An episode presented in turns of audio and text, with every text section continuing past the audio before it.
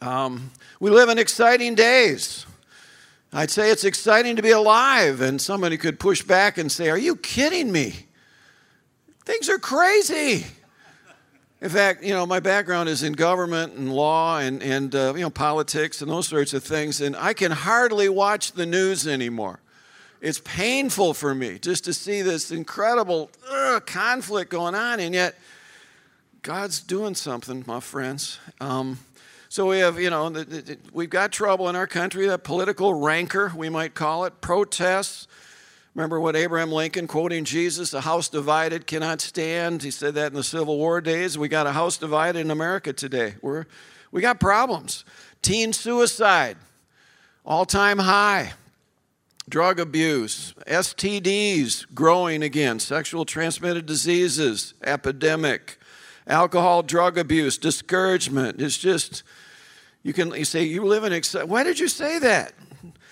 Because it's, we've been here before as a nation. And I used to think, maybe you with me, that America was pretty much a Christian nation until the year 1960. And then things went crazy with Vietnam protests. Some of us are old enough to remember all that stuff. But when you really look at history, we've been there before. Think of this. Okay, the, the country was formed, you know, 1776. Uh, there's a, the, the, first Great Awakening actually was 1740, prepared us for the Revolutionary War. But then after we became a nation, the late 1700s, believe it or not, the late 1700s in the United States of America, drunkenness was growing debauchery. A woman was not safe to walk the streets of a big city at nighttime without being fear of being raped. Um, the, the whole thought, I mean, the church was dying. Uh, universalism, well, everybody's saved. Just go to church, do whatever you want to do, no big deal. Harvard University and all the great universities had a similar issue. Harvard was formed, why? To train pastors, right? In the late 1700s, they took a poll at Harvard University and they said, How many of you guys are Christians? You know how many answered yes? None. Not one. Yale at least had two. Yeah, go Yale. So that was the situation. And so they could have given up. In fact, people were projecting that the church was dying. Another 30 years, the church would be totally dead. But a remnant a remnant began to pray together, crying out to God. Reminds you of Joshua, uh, the, the book of Judges, excuse me, where the, the people, when they'd have trouble and the enemies would come in because the people sinned and God gave them over to discipline them, they cried out together and God would deliver them, send, send them another judge, like Gideon, for example.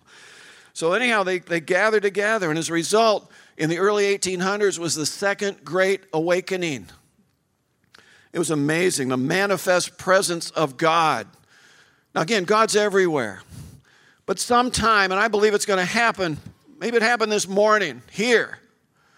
But sometime I think it's going to happen again in West Michigan. We've been praying for that, where the, the manifest presence of God shows up. And they describe this like uh, in, the, in parts of Kentucky, the Red River area, where there'd be 20,000 people gathered in, in this incredible place, uh, Rogues Harbor, whatever they called it, where they had no court, no judges for five years. And if you were a bad guy, a murderer, counterfeiter, anything, you'd go there. And yet, that's where one of the parts of the Second Great Awakening started. And they began to preach, and the presence of God showed up, and everyone's on the ground crying for mercy. And God just saved millions of people in America in the Second Great Awakening. The modern missions movement was birthed. Um, so many positive changes. Actually, by 1834, I mean, this thing continued for about 40 years, pretty strong. By 1834, there was more money given to nonprofits, they called them benevolent societies, than was, was the, the federal budget. It was bigger than the federal budget. Can you imagine that? What's the federal budget today? $4 trillion, something like that? Just give me one trillion. I think we can do an awful lot with that, you know. But um, I mean, that was the result. It was incredible. And uh, my, my brothers, we need, there's only one answer. We need another great spiritual awakening in America today. We need the biggest one that's ever happened. We had, we've had probably three, two and a half, three is what historians would suggest before. We need another one. And we need the biggest one. Because, again, my background being in government, um, do you think government's going to solve our problems as a nation? I mean, it's getting worse. The, the problem with America is selfishness. Everybody's saying, me, me, gimme, gimme, gimme, my comfort, my stuff. Come on, my group. Well, let's pass a law that you can't be selfish anymore or you go to jail. That'll work pretty well, won't it? Uh, no. We need heart change. And how do you change hearts? It's just what we sung Jesus. He's the one. He's the one that came. What does it say in Mark? He says, Jesus came not to be served, but to serve and to give his life as a ransom for many. If I could snap my fingers and make every follower of Jesus Christ, there's at least 100,000 in West Michigan, true followers, probably more. If I could make every one of us like that, say, Jesus, I'm not going to live for me anymore. You empower me by your Spirit to live for you and for others. Just imagine, imagine what the impact would be. Well, that's called revival leading to spiritual awakening. So we've got a group. Yep, I've been head of this Grand Awakening. We started it uh, a number of years ago, and we gathered once or twice a month um, to pray. Maybe there'd be 30 of us, 50 of us, sometimes 100 of us from all these different churches. And we'd say, God, send revival, revive your church, bring a spiritual awakening. And we'd do it again the next month, and the next month, and the next month. And then this thing called City Fest said, you know, we want to come back to Michigan and part of the to Grand Rapids area. And part of the reason they did is that they knew that we were praying. They said, We don't really want to go to a place that's not been prayed for. So they said, All right, we'll, we'll consider it. So we were involved in some of that. They talked to some of the people around here. Rich DeVos, a name that many of us know, he's wanted Luis Palau, his friend, to come back to West Michigan before either one of them dies. And uh, Rich is still hanging on. And Luis Palau, although he has a lung cancer, he's still hanging on. And we're planning on this weekend. And uh, huge answer. I mean, I've been working on this with City Fest. Marcia and I, my wife, are co chair of the prayer part of City Fest, which has been a great privilege for us. But just a little bit about it. Uh, how many of you were part of the thing on March 1st that was meeting right here uh, called Renew. And there's 7,000 people here trying to fit into 4,000 chairs. and it was kind of crazy. It took us forever to get out of your parking lot just to say it, but it worked. But it was an exciting time. But that just shows some of the momentum that God is bringing here. This is a once in a generation thing, my friends. Uh, I hope you're all going to be part of, of, of, this thing. We've, we've got luncheons uh, this week. Um, both tomorrow is a women's luncheon. They got over a thousand women coming, and they're asking you not just invite Christians to this these luncheons, but they want half of it at least to be those who need Jesus. And so we got a women's luncheon uh, tomorrow, and then uh, Thursday there's a, a, uh, business and civic luncheon. And I've, by the grace of God, we have a couple tables. The mayor, don't don't broadcast this too widely, but the mayor of Grand Rapids, the mayor of Kentwood, and the chief judge of the circuit court are going to be at my table. Hello. Um, but in, but there's just so many people are coming and people that need to know the Lord. Marcia and I have been praying about who do we invite to, to these luncheons. And so keep praying, if you would, with us that many will come to know Christ, that the presence of the Lord will be present at those luncheons. And then, of course, September 8 9, Saturday, Sunday. Um, just uh, you know, huge opportunity and and uh, people coming. A lot of uh, artists, you know, John, uh, TobyMac, uh, Lecrae, Mandisa, but then uh, Andrew and Luis Palau um, sharing the gospel. Andrew on Saturday, Luis on Sunday, running basically 4 to 9 p.m., both Saturday and Sunday. Need to pray for the weather. Um, you know, rain could really um, dampen things, as it were, downtown, and Satan would like nothing better than to have a like a tornado warning. You know what I'm saying? I mean, he would love, he does not want anyone to come to, to faith in Christ.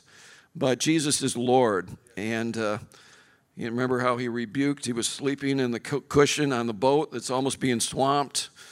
And then he stands up and he rebukes that storm. And uh, it just quieted down. And that's what he's going to be doing this weekend. So let's, but let's keep it in prayer as many other people are. Um, but so we have this thing this week. So the question is, what about afterwards? Is it just kind of done on September 9, Sunday, and then we go back to business as usual? No. In fact, I had such a great meeting last week with some of the pastoral leadership of, uh, of City Fest. And one of your pastors was there, and pastors from many of the churches in our area were there. And to a man and a woman, they said, We do not want it to end on September 9. We want this just to be a springboard to more working of God. To which, can we applaud that thought? Come on, that is so good. that is so good. And that, and I had a chance at that meeting to share my heart, and uh, I don't know what it is. Again, um, you know, I, I've been around for a while, and you know, I've done some more challenging things in my life, but there's something, God has grabbed my heart, gentlemen, about this thing that I, if I get emotional here, it's because He has grabbed this guy's heart with His heart. You know, it says in Scripture that, like in 2 Peter 3, it says, The Lord is not slow to fulfill His promise, as some count slowness, but is patient towards you. Here's the phrase not wishing that any should perish but that all should reach repentance. You, can you feel God's heart? Do you think He loves to see people turn away and go to hell forever? He loves even the people in hell. He's just sad for them.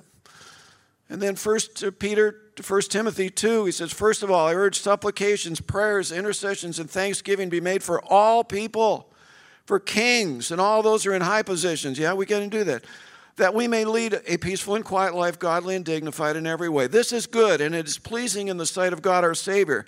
Here's the phrase who desires all people to be saved and to come to the knowledge of the truth. That's his heart. Can this become our heart?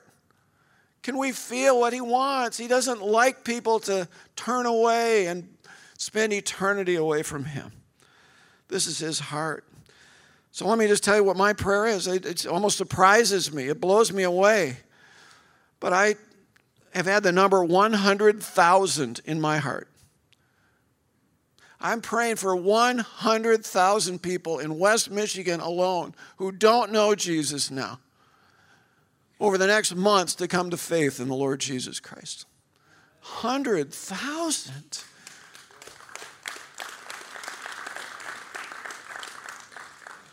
And then, you know, it's kind of funny. I said, boy, am I, am I really hearing God? And then I had to give a talk a few weeks back, and I thought, Lord, what, what, do you, what do you want me to speak on? He said, why don't you talk about the Welsh revival?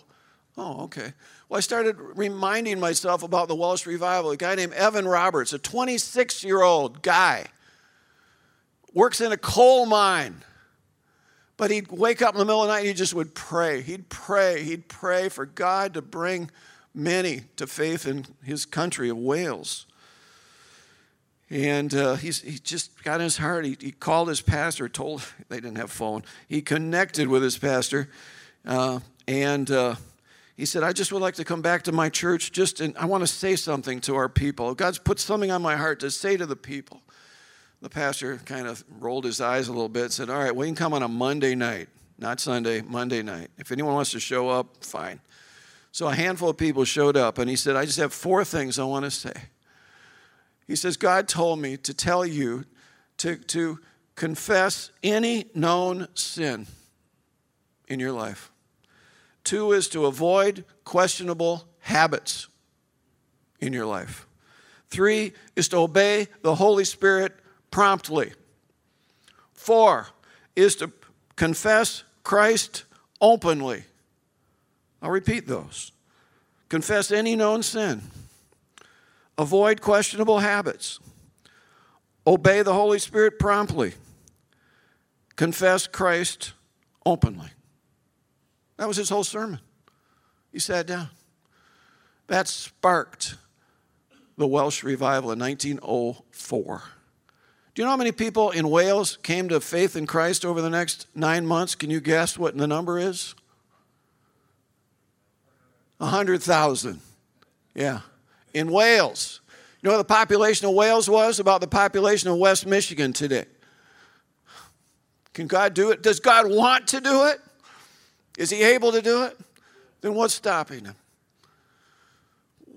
We need to ask the question, you know, why not here? Why not now? Is God somehow not as powerful as He used to be? Well, that's a silly question. But sometimes we think that, don't we, with all our technology and computers and smartphones, that somehow God's irrelevant. Forget it. 100,000 people in nine months. You know what happened as a result of the, the Welsh revival? Number of the things? Well, one is that uh, bars and taverns had some problems. They had a bunch of bars and taverns went bankrupt. Okay? Positive thing was crime went down to nothing. In fact, the police ran out of things to do. I love this. You know what they did? The police formed singing quartets. They went around to different churches and places to sing because they didn't have any work to do. There's one place had like 700 complaint, police complaints per either week or month. I can't remember which it is. Went down to three. Uh, well, there was another negative too. The mules in the mines, they, they wouldn't work much anymore because the language of the miners was cleaned up. Got to think about that one, guys. Think about that one. So they had to be retrained a little bit. But the Welsh revival then spread across the world. And that's what we're praying about the revival that, by God's grace, is going to start in West Michigan. Bring 100,000 to faith in West Michigan and spread around the world for His glory. But why not? You know what? As I ask God the question, what do you think of the church in America today, Lord? You know what He brings me to? I look at the book of Revelation. And uh, I think, well, of those seven churches mentioned in the book of Revelation, which one's the most like American church today?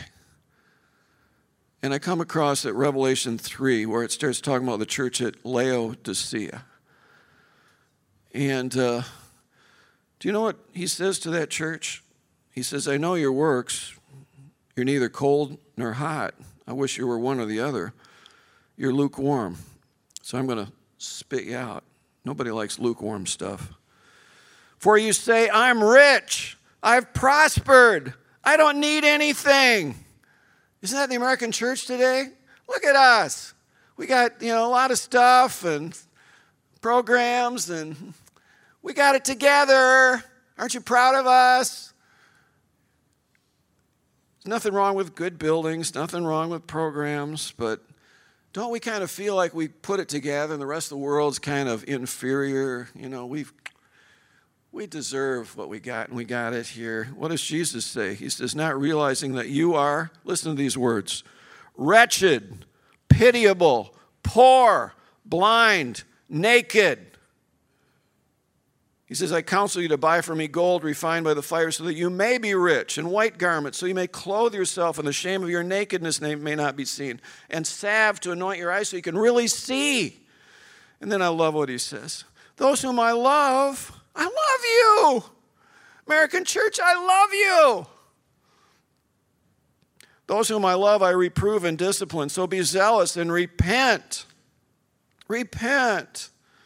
And then I love this. He says, I stand at the door, I'm, I'm knocking. Come on. If anyone hears my voice, opens the door, I'm going to come in and I'm not going to shame you and say, You, no, I want to eat with you. I want to be with you. And then he says, The one who conquers, I'm going to even let him sit on my throne. Amazing. He doesn't hate us. Just like again that song, He's the answer. He's the only answer. We got to get rid of all these other idols, gentlemen. All these other things that we think are going to be enough. If I could just get another job, if I could get another house, that car, oh, a wife, uh, uh, if only a little bit more. Uh, no, no. Jesus, only Jesus. Jesus, only Jesus. So, the question is will you join in our prayer for revival of the church and spiritual awakening? Will you become part of that so that the manifest presence of God drops on us? It's going to make it a lot easier to share. I mean, when the manifest presence of God comes, I mean, we're just like on fire and we can't help but share. But even before that happens, we still should be sharing the gospel all the time. And then here's the question Have you shared your faith even in the last year with somebody who doesn't know him? Have you? That's a, that's a challenging question, isn't it? Have you shared some other news that you have? Like you get you know, you have a child born, a grandchild born, uh, your, your team wins. Uh, you know, you, you get a new car, you get this, that, you, you share those things you're excited about. What about Jesus? Are we not really excited about him? I know that's convicting, but it should be. Uh, my wife, I could brag about Marcia. Uh, some of you know we have 12 children. Uh, I volunteered to, to have half of them, but it didn't work. Um, I couldn't pass the physical, but um, she's amazing. She led a gal to the Lord yesterday. And that's not unusual. She, she comes home when she's particularly happy. Say, okay, who, what happened? Well, this girl at MVP, that's where we go to work out shared the gospel with her. She's 20 years old and she thought she was a Christian, but she really didn't get it. And she prayed with me to receive Christ. Well, that's kind of funny because I was at MVP in the morning and, and uh, I shared with a guy that I've seen a few times. And I'm not the evangelist, that's you know, not as good as my wife, but I've learned from her. But we started talking with this guy and I told him about City Fest is a great way to kind of bridge the, the gap there.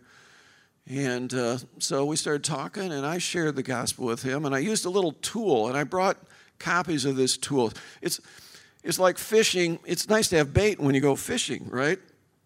So what I what we put together a few years ago, um, and now they're going all over here, and that's all right, um, is just this little thing. It's not perfect. Uh, do you want to know God? And you can each take one of these, and then if you want to, you can download them from our website and print them yourself, whatever. Um, no copyright, no problem with that. But it's, it's not perfect, but it makes me think of the story. I love this. D.L. Moody was a great evangelist, right?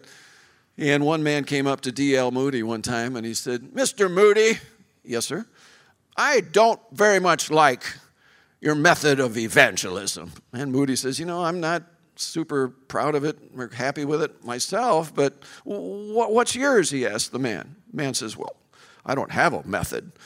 Moody says, I still like mine better than yours, okay? so something is better than nothing. And uh, you know, get your own. But it's so helpful with that guy at the yesterday at the MVP. We're, we're a bunch of guys here. I mean, I actually had just come out of the shower, so I didn't have an awful lot of clothing on. Okay, sorry, but that was the truth. So I didn't have, normally, I got one in my pocket right here, but I didn't have my shirt on. And uh, so we're starting to talk, and I thought, boy, it'd be helpful. So I opened my locker, pulled this thing out of my shirt pocket that was in the locker, and I, I gave it to him, and he took it. He wanted it. You know, he didn't pray with me. He's Catholic background, whatever, and uh, but probably never made a personal connection to Jesus. As someone said, the difference between heaven and hell is 18 inches between your, your head and your heart. And uh, I mean, I went to Christian school. Many of you did. I you know, did the catechism thing, blah, blah, blah, blah. And it was great, you know, stuff. But it wasn't until finally someone said, He's got to become your Savior. Not the Savior of the world, but your Savior. Oh, oh, He's got a plan for my life. Oh, I want it. And that's when things changed for me. And that's what often people need. And with all the prayer that's going on around here, we have found people are particularly hungry and open. So let's do it. We got to work together in this thing, folks. And then it, it, it kind of bring the plane in for landing here. How many of you went and heard Mark Mittelberg talk about friendship evangelism? He came, it was part of City Fest. Not too many of you did. Well, he was good. It was about 2,300 folks. He came to two different sites, ate a Bible and something in Jenison or whatever that way. But we went to both of them, actually. But the one thing he said, I want, I want to give it to you. This is really helpful because Satan, when you're with somebody and the Holy Spirit prompts you to say something about Jesus, you're going to be tempted to hear the voice of Satan, which will say, hey, now's not a, a better time will come later. Okay? Just, just don't, don't be offensive. Just be nice. And Satan sometimes tells us, you know, basically, nice people get to go to heaven just by being nice. Everyone's nice, nice, nice. Uh uh-uh, uh no. Nice people go to hell if they don't have Jesus. Let's, let's just say it. Okay? Our culture doesn't say those words, but I'm saying it because it's true. They need Jesus Christ. They don't need to be nice. So Satan will tempt you at that point where the Holy Spirit's prompting you. I should say something now. There's a good opening here. Oh, look at that sunset. God made that sunset. Do you know God? My wife, this is my wife. She's so good. She can, she can move from zero to 100 in about three sentences. She'll look at someone, genuine, she's genuine, she's not putting on it. She'll look at someone and say, You have such a smile. I'll bet you have some faith. Well, are you a Christian? Uh, no, oh, sometimes they'll say, Yeah. Do you know Jesus in your heart? I don't know what you mean. Well, then Marcia, get the card out and, and walk her through. I mean, amazing. I can't quite go that far, that quick. I'm, I don't know. We're, we're different, and it's okay. But when the opening's there and the Holy Spirit's prompting you, this is what Mark Mittelberg said. I love this. These are good. You think about this. He says, if the Holy Spirit's prompting you and Satan's trying to keep you from saying something, do these four things. Number one, Take a deep breath. Two, pray in your heart. God help me. Three, open your mouth. Four, speak it out. that's funny. Actually, that's kind of funny. Uh, let's do that one again. Okay. When you are prompted by the Spirit to do something, okay, take a deep breath, pray, open your mouth, and say it now. It's scary. Yes. But what did Jesus do for you and me again? He was in heaven, right? Came down, got spit on, beat up, crucified, nails put through him. Did he deserve it? Not for a second. Why did he do it? Because he loves you. He loves you. Is that is this asking too much of us? No. Not at all. Well, what if we get persecuted for being Christians? Join the rest of the world for the most part. This light momentary affliction, says Paul, is nothing compared to the glory that's going to be revealed. All right. So join me in praying for 100,000 people to come to Christ through in the next months because of what he does is he pours out his spirit and power in this area. Have the biggest spiritual awakening in our history. And remember, it's got to start with me. It's got to start with you. Amen. Everyone stand up and uh, let's just huddle a little bit with people near you. Shoulder, grab a shoulder, grab an arm. There you go. Lord, thanks for this group, these band of brothers, Lord. I just pray that you would infuse each one of us with your spirit. Forgive any sin, Lord. Help us to avoid any uh, questionable habits. Help us to obey the Holy Spirit promptly and to profess Christ openly and bring that revival, God, that you so desperately want, God. We love you. Bless each man today. In Jesus' name, amen.